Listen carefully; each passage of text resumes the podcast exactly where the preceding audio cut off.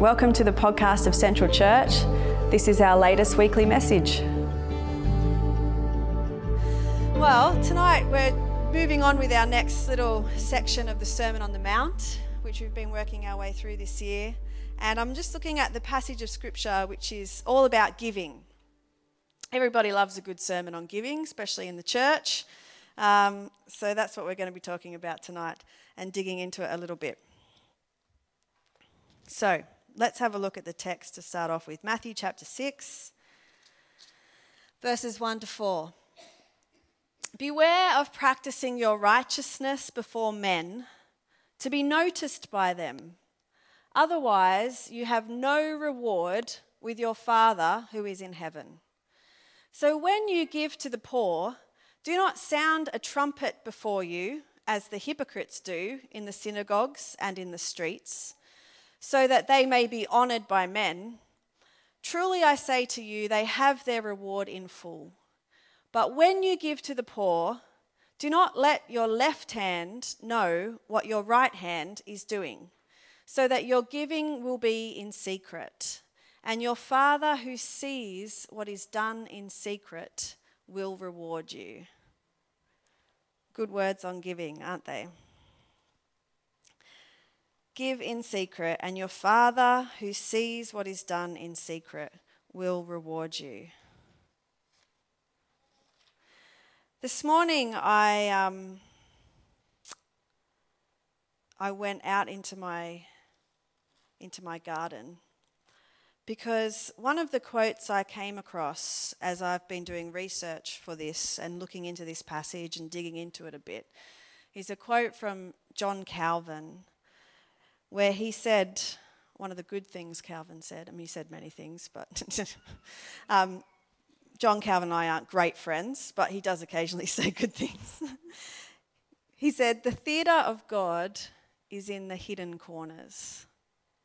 And I actually really like that. The theatre of God is in the hidden corners. And I think it really ties in with this idea of the secretness and the hiddenness of the kingdom of God, which Jesus talked a lot about. In fact, many of his metaphors for the kingdom weren't like champion, you know, big, large, powerful kind of things. They were small, insignificant, tiny, hidden things.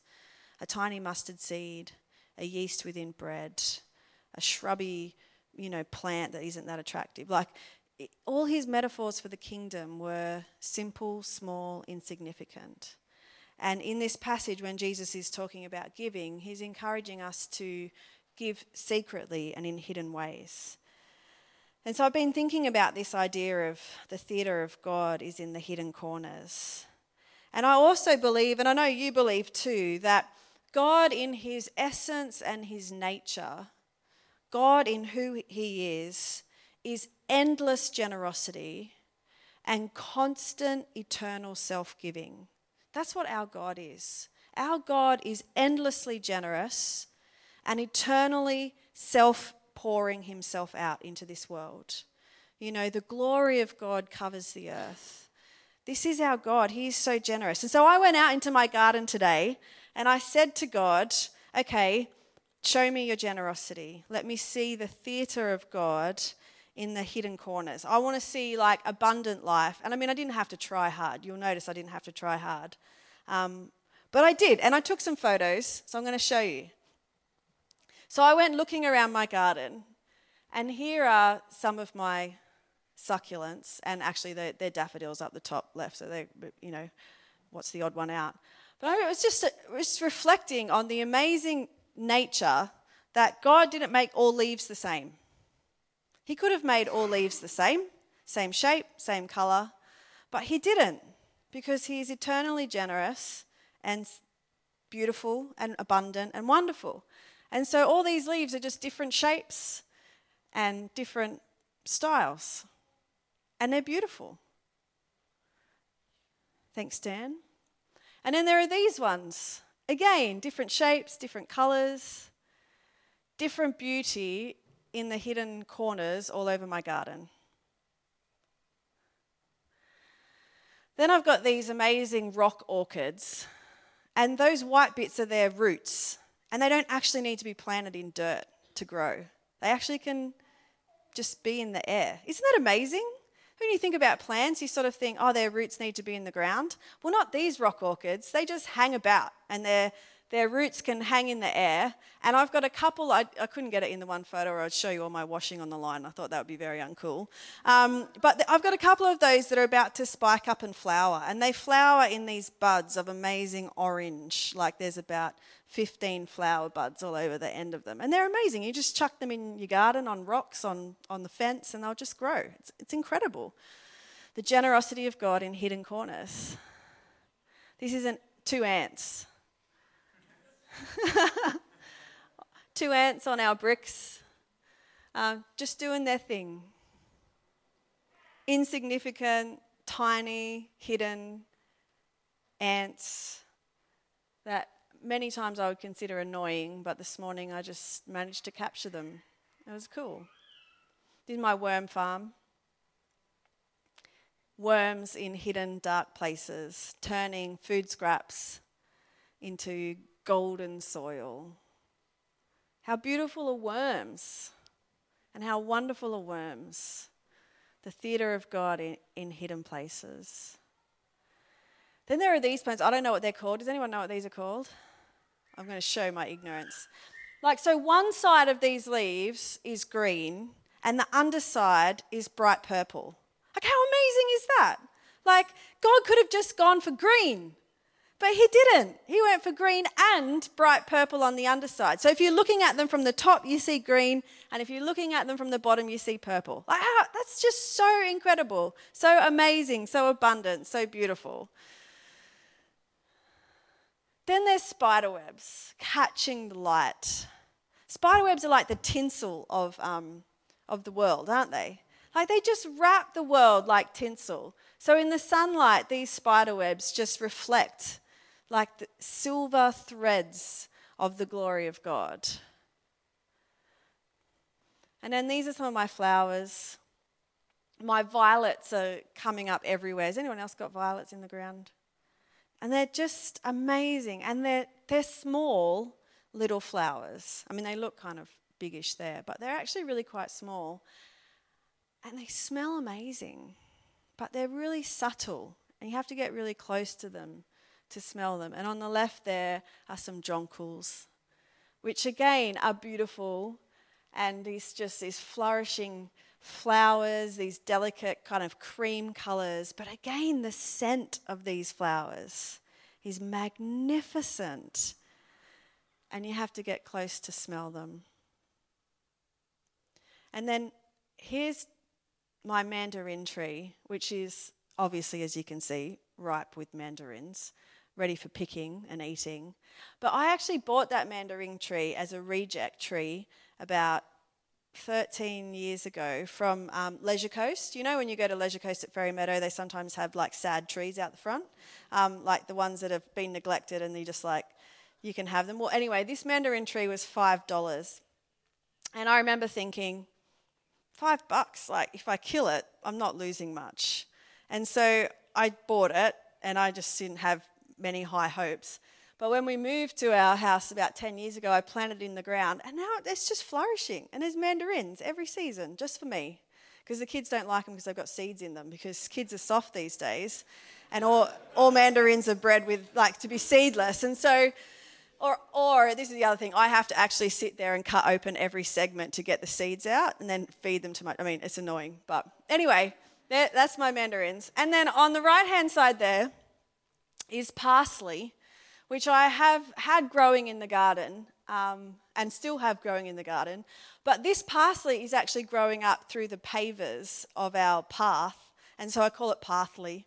Um, and uh, it's all over the place. And it's just magnificent that, that this one, you know, plant of parsley that I probably bought at Bunnings like three years ago obviously went to seed and scattered its seeds all over my garden and in the cracks in the path. And now everywhere, you, I'm just finding parsley just like popping up in all the strangest places. And I mean, parsley's amazing, and like making, you know, great pesto out of parsley is just incredible. And I can just go to my path and pick parsley and, you know, just enjoy the goodness and the abundance of God.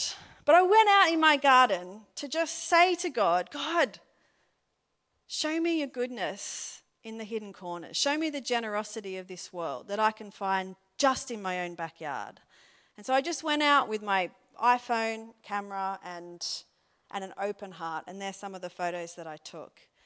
But here's the thing all of that would still be there with all its beauty unfurling and all of its scent being carried on the warm wind of today, all the tiny action of the ants and the worms and everything else I couldn't capture on camera, the parsley and the mandarins just ripening in the sun, all of that would have still been going on whether I noticed it or not. Because that is the generosity of God. Because God is just constantly unfurling his beauty and working in this world and laying out his goodness for us to see, whether we see it or not. God doesn't cease to be generous and outpouring if we don't notice it.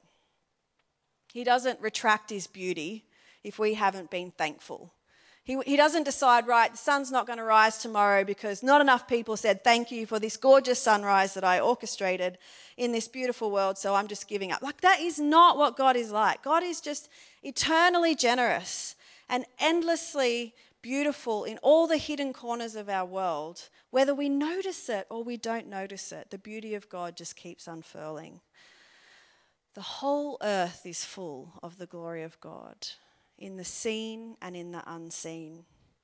And I believe that there's probably beauty on this earth yet to be discovered that we haven't discovered yet as humans. Like, our, we haven't got, I don't know, we haven't got microscopes big enough or I don't know, strong enough. What are you?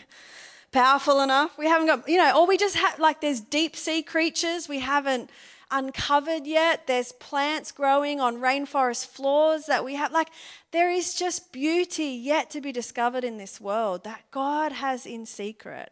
And I reckon that when we discover it, He's going to just be utterly delighted in the fact that we can enjoy how wonderful He is. He just loves to extravagantly give Himself away. And it's all there for us to see. And I think the wonder of all of this is that the invitation as followers of Jesus is to participate in the nature and the character of God, to actually become more like God, to become more like Christ. That's our that's our path as followers of Jesus, that we would um, be invited to participate in the unfurling of God's kingdom everywhere. That's amazing and that's incredible. And um, I think some of this for me sits a little bit behind the passage that we just read. And so I want us to read it again Beware of practicing your righteousness before men to be noticed by them. Otherwise, you have no reward with your Father who is in heaven. So, when you give to the poor, do not sound a trumpet before you, as the hypocrites do in the synagogues and in the streets, so that they may be honored by men. Truly, I say to you, they have their reward in full. But when you give to the poor, do not let your left hand know what your right hand is doing, so that your giving will be in secret. And your Father who sees what is done in secret will reward you. When we kind of act like God in generous giving, in hidden places, and in secret ways, we get to participate in the joy of doing such things with God. Because God is always being generous and pouring himself out in secret ways and in hidden corners. And so when we follow after God in that aspect, we're just reflecting the image of God to this world. And I think that's what Jesus is inviting us into. So if we have a, just a brief look at this passage, you know, Jesus says, when you give, not if you give, which I think is interesting. So Jesus is just assuming that as people who practice their love for God, that these people are generous givers. And Jesus kind of took a lot of things a little bit further and a little bit deeper. But with the, with the, with the three things in this, this next passage that we're looking at when you give, when you fast, and when you pray, Jesus just assumes that we're going to keep on doing these things. And so I would imagine that as followers of Jesus, it should just be a given for us that we are generous and that we are givers of ourselves, of our time, of our energy, and of our money. Um, Jesus didn't come and upend the giving system in the Jewish religion. He, he just he endorses it. What he's critiquing in this passage is the motivation behind why people are giving, not sort of saying, okay, you're off the hook, you don't have to give anymore. And so I think it's a challenge for us. And I think, you know, the, the great confession for me is that I hate talking about money. Um, I hate, I don't like talking about giving. It would be like the great weakness of my leadership. Um, I could never, I don't know, well, not I could never, but I just find it hard because I, like maybe some of you, have a little bit of PTSD from Pentecostal churches and their giving messages. Um, and I've, I've seen the church kind of like manipulate and coerce people to give. Um, I've seen the, pros- the idea of the prosperity gospel just flogged a little bit too much. And I think, you know, for any of us who've been in those systems, it can kind of feel a little bit hard to talk about money. So I actually do find it hard to talk about money. Um, not, not money like giving, but certainly money like tithing and giving it to the church. But it's, it's important because Jesus in this passage isn't saying, okay, yeah, you don't need to worry about doing that anymore. He's saying, when you give, you should do it well. And so here's a couple of things I want to say about money and our church. Um, many, many years, like we, we have a, a, we've been on a journey as a church for many years to um, be faithful to God and to figure out what it looks like to be God's people. And at one stage in our journey, we actually owned a massive warehouse building in South Wollongong on Swan Street. It's now Definition Gym. Um, we had a, a massive we, we, had a massive warehouse because that's what you did when you were the new charismatic church in town. Um, you bought a big warehouse building and you painted it mustard. It was awful, honestly. If you ever came, I, it was an awful colour. I think it was probably the paint was on sale at Bunnings. We did repaint it, um, but anyway. As we were going on our journey to becoming like and just seeking God and wanting to be missional wanting to be faithful to God. One of the things we intentionally did as a group of people was we sold that building in 2009 because we believe that as part of our story, not this is not on every church, but part of our story as Central Church was that we didn't want to be putting a lot of money into a building, but we wanted to release a whole lot of money for missions. And so after a lot of prayer and a lot of strategizing and a lot of soul searching, we sold that building in order that we might be able to be a little bit more free financially in order to give more widely into other things. And since then, we've not owned a building. And I think if we were to ever own a building, it would probably take an act of God for God to say that to us. Because as a church, we've sort of made a decision that that's not for us how we want to live. And so that has also released a lot of creativity and abundance in how we've been able to give so much beyond ourselves over the years into missions. And one of those things that we give into is we have a, a home in Myanmar that houses about 25 boys that are from the Wa people in Burma um, that have come and they get an education, they get discipleship, and they get to meet Jesus. And then they're raised up and sent back out into their society to build up the country of Burma from the ground up with some just young men of integrity. We've had different people go over and visit our home, Matt and Oren, and the boys are fabulous. But part of being able to focus and energize money towards some of those things was through the missional priorities of rearranging how we do things with our building. And so, as a church, our heart, I suppose, is always that we would be as frugal as we can be with things here in order that we can be as generous as we can be with life out there. That's why there's no air conditioning in this building. That's why you might be hot in summer and cold in winter. That's why we've got rugs, not giant heaters. Because we could buy giant heaters and spend a lot of money heating the building for two hours a week. Or we could just say, you know what? As white Westerners, we can be uncomfortable for two hours a week and generous in lots of other places. So, a lot of the kind of the philosophy of money in this church is energized by some of that. How can we be as generous as we can be out there? And be as frugal as we can be in how we operate as a family so that we can be incredibly generous in the hidden and the secret places of this world. Many of those Wa boys over in Burma will never know your name. They might not even know the name of our church, but we are blessing them as best we can be and giving them potential to grow and to find out about Jesus. And I think that's a really good thing.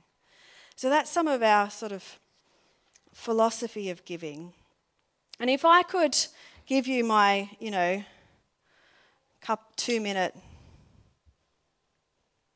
giving philosophy, this is what it is. Number one, you should give.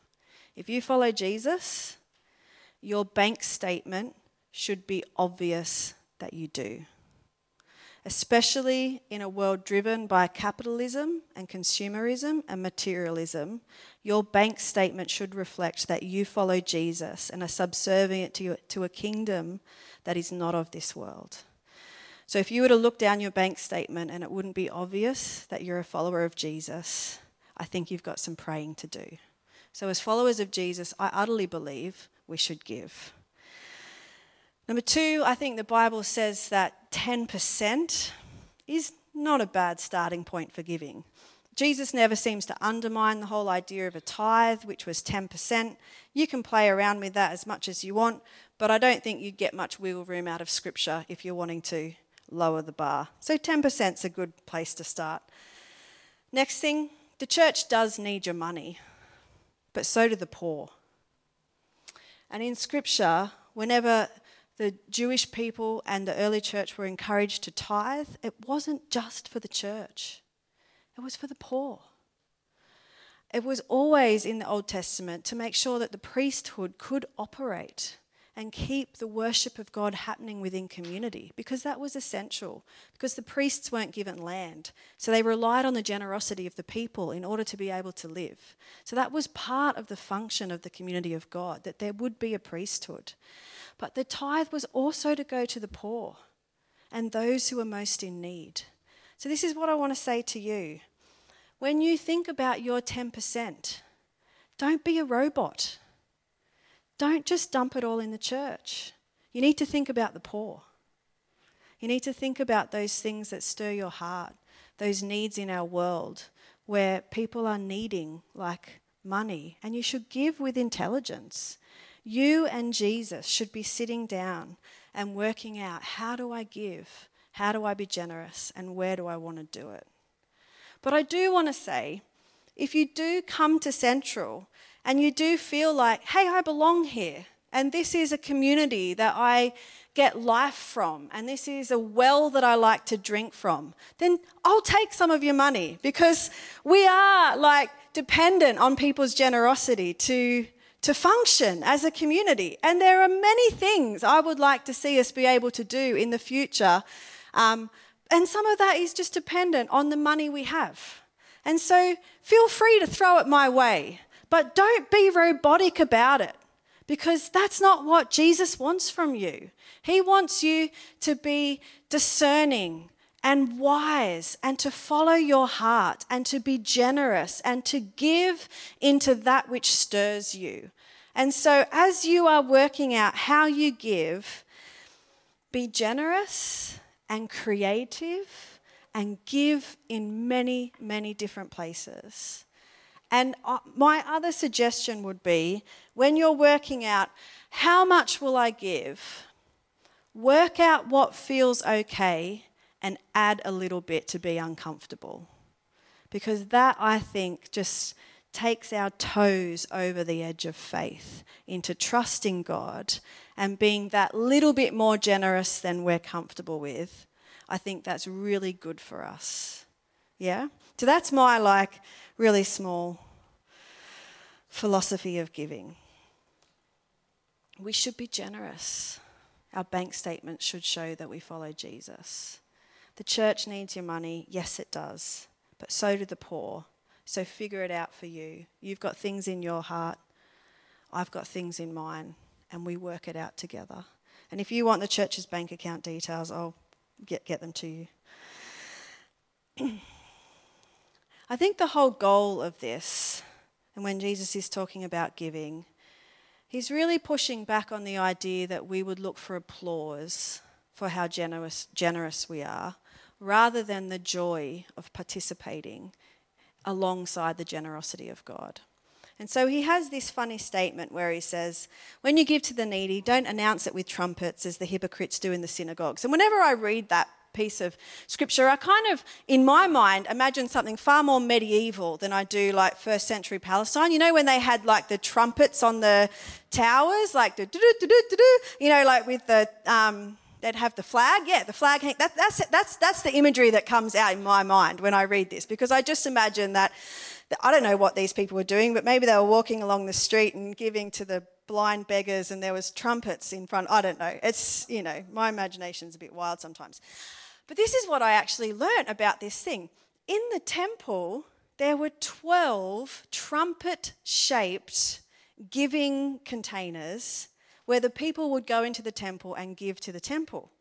And so Jesus is actually poking a little bit of fun at, you know, the temple giving. Because, so you know how, I mean, we have those velvet bags that are from, probably from the 90s. You're all familiar with them. Because I think in the 80s, if you're in church in the 80s, they used to pass around the plate, you know? But a plate's really easy to take from. And I think someone some design person figured that out. So then we got the velour velvet bag. So it's a little, you know, you put your money in, it goes into some kind of like dark velvet hole. It's a little bit harder to take money out of. But anyway, so in the temple, it was a little bit like that. If you can imagine like a smaller end of a trumpet, and you'd put your coins, because you didn't have notes back then, so everything was coins, made a lot of noise when you gave.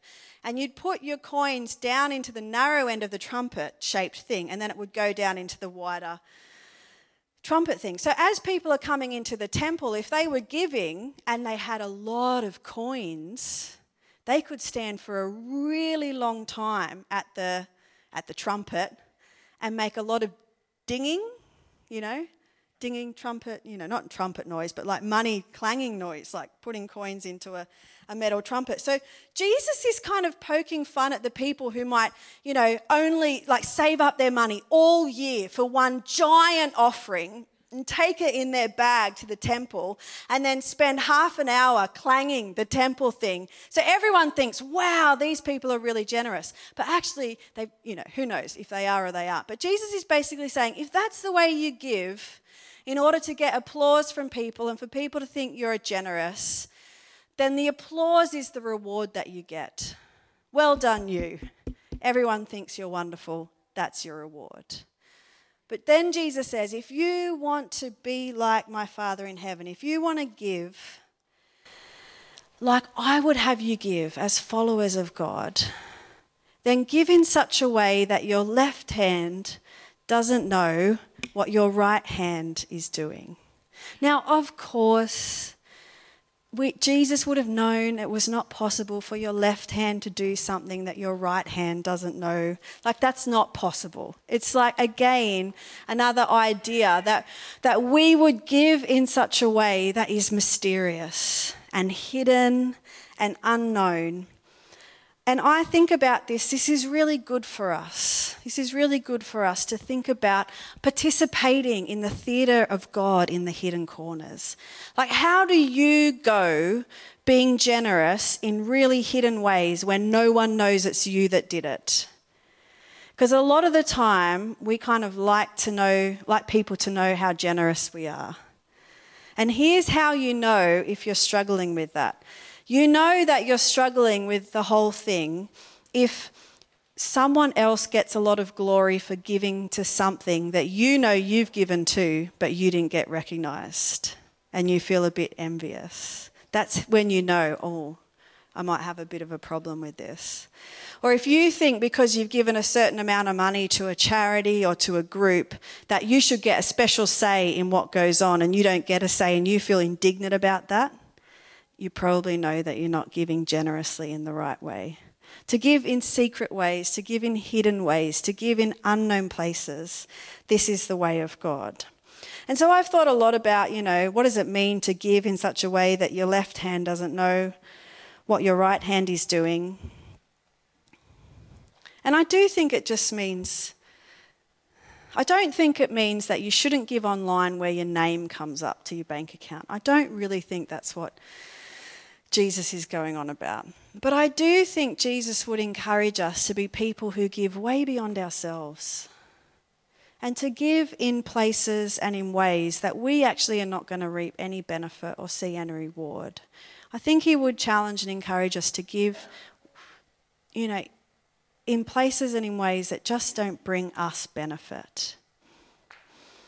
In the 1960s, there was this little Methodist church that um, was in a real kind of like working class part of town. And in this particular time, they were actually seeing really rapid growth, lots of families and lots of um, young people coming into their congregation. Um, but they were meeting in this really old and rundown building.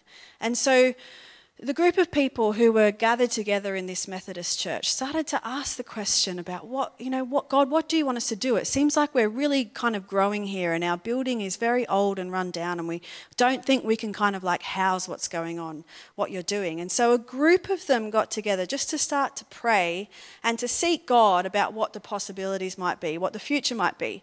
But all of the, like, this is back in the 1960s where most of them were working, just working class people um, blue collar workers, they weren't used to working with giant spreadsheets and, you know, like big investments. They just felt completely out of their depth in knowing how they were going to do this. And they were been praying and meeting together for, for quite a long time. And then in this one particular meeting where they were really wrestling with what are we going to do? One of the members, they felt so overwhelmed with making a decision one of the members looked up on the wall, and in this person's house that they were meeting, there was a, one of those pictures. And underneath the picture was the Bible verse Great is your faithfulness. That, that scripture from Lamentations. And so, this man who saw that said to the meeting where they were all discussing and feeling a bit anxious about what to do, he said, I actually, you know, great is the faithfulness of God. I think we really need to trust God. I think we really need to trust that God will be faithful to us. I think we really need to trust that if we make a decision and just make a little step of faith in order to do something about this growth that we've got, that God will be faithful to us, even though we don't know what we're doing, we feel completely out of our depth. So they, they just all felt to trust God and to be faithful. And so they prayed and they made a commitment that out of their, their felt lack and out of their uncertainty about what they were doing, they would trust in the faithfulness of God and they would move forward in trusting God to build a new building to house the growth that they are experiencing as a congregation. And 18 months after that, in, in the 60s, they opened their new church and their new church hall. And that's this church and that church hall. Port Kembla, Methodist Church in the 60s, struggling to figure out what do we do with what God is doing among us. We don't know what we're doing. We don't have enough money. We're going to trust in the faithfulness of God. And so they gave and they trusted and they built this. Before I was born, before they even imagined that I, any of us would be here, and still, the praises of God are ringing in this building. And I don't think that that small group of people in that lounge room in 1960 had any idea what their generosity and their giving would house for generations to come. But it is housing us. And I'm so grateful to God for their generosity, for their trust, for their faith, and for the fact that their left hand didn't know what their right hand was doing because their giving has paved the way for us to be here and those before us and those that come after us. That's what it's like to give in the hidden corners of the kingdom. That's what it's like to give and to trust. That whatever it is that you give, whether it be into church or be into charity or be into other places of need, that God will take it and will mul- multiply it far beyond you. That He can take whatever you give in insignificance and hiddenness and make amazing things come out of it, not just for you or for those in this lifetime, but for those beyond us. And that kind of giving excites me. That kind of idea of participating in the kingdom of generosity, participating along God, alongside God in just being generous in hidden ways, that kind of stirs my heart that I would just be a part of the ongoing generosity and thriving of the kingdom long before, long after I would even know what's going on. That's the kind of people Jesus is encouraging us to be. To be. So, just in finishing, I want you to close your eyes and I'm going to just let God speak to you.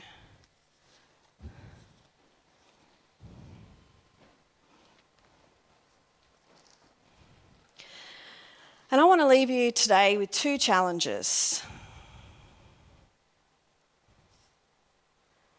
The first challenge I want to I want to give you is that this week you might be intentional about seeing the generosity of God in the hidden corners.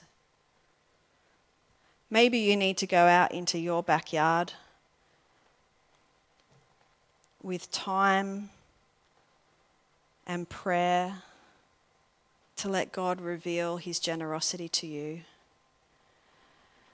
Maybe you need to take the time to get up early enough to see the sunrise. Or just rearrange your evening so that you can watch the sunset.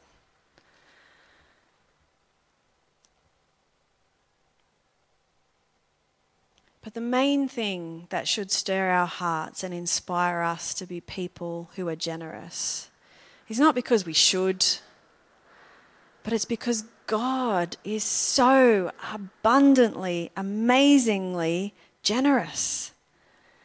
And so when we are just enjoying the beauty and the wonder and the holiness and the generosity of God in all the things that we could easily overlook, it helps our hearts grow large with the dream of participating alongside God in generosity. So I want to challenge you this week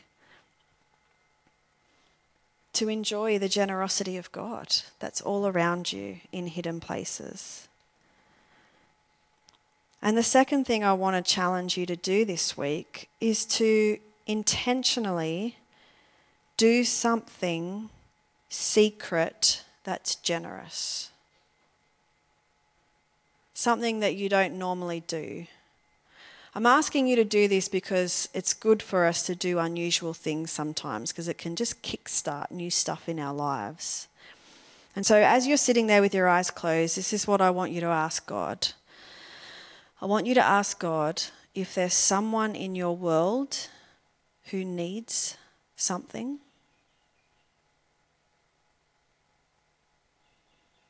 And I want you to ask God what He wants you to be generous towards that person or that group with. Jesus, you showed us what God was like eternal generosity. Jesus, you just gave of yourself in every moment. You didn't hoard stuff up, you just freely released it. You gave blessing, you gave healing, you gave friendship, you gave of what you had, and you released it out into God's kingdom. And we want to be like you, Jesus. But man, we need your help sometimes to let go of money, to let go of ourselves, to let go of our possessions. And so, Holy Spirit, we just ask for your help. We ask for your help that you would continue to make us generous and self giving like our God. And we trust you, Jesus, with all that we give. We trust that you are going to multiply it. We trust that you are going to spread it further than we can imagine. And we trust that it's going to bear fruit in our lives and in the lives of people we might never meet. And so we say, expand, God, everything that we give and multiply it in your kingdom, that we might just be so amazing participants in your secret hiddenness in all throughout this world, God.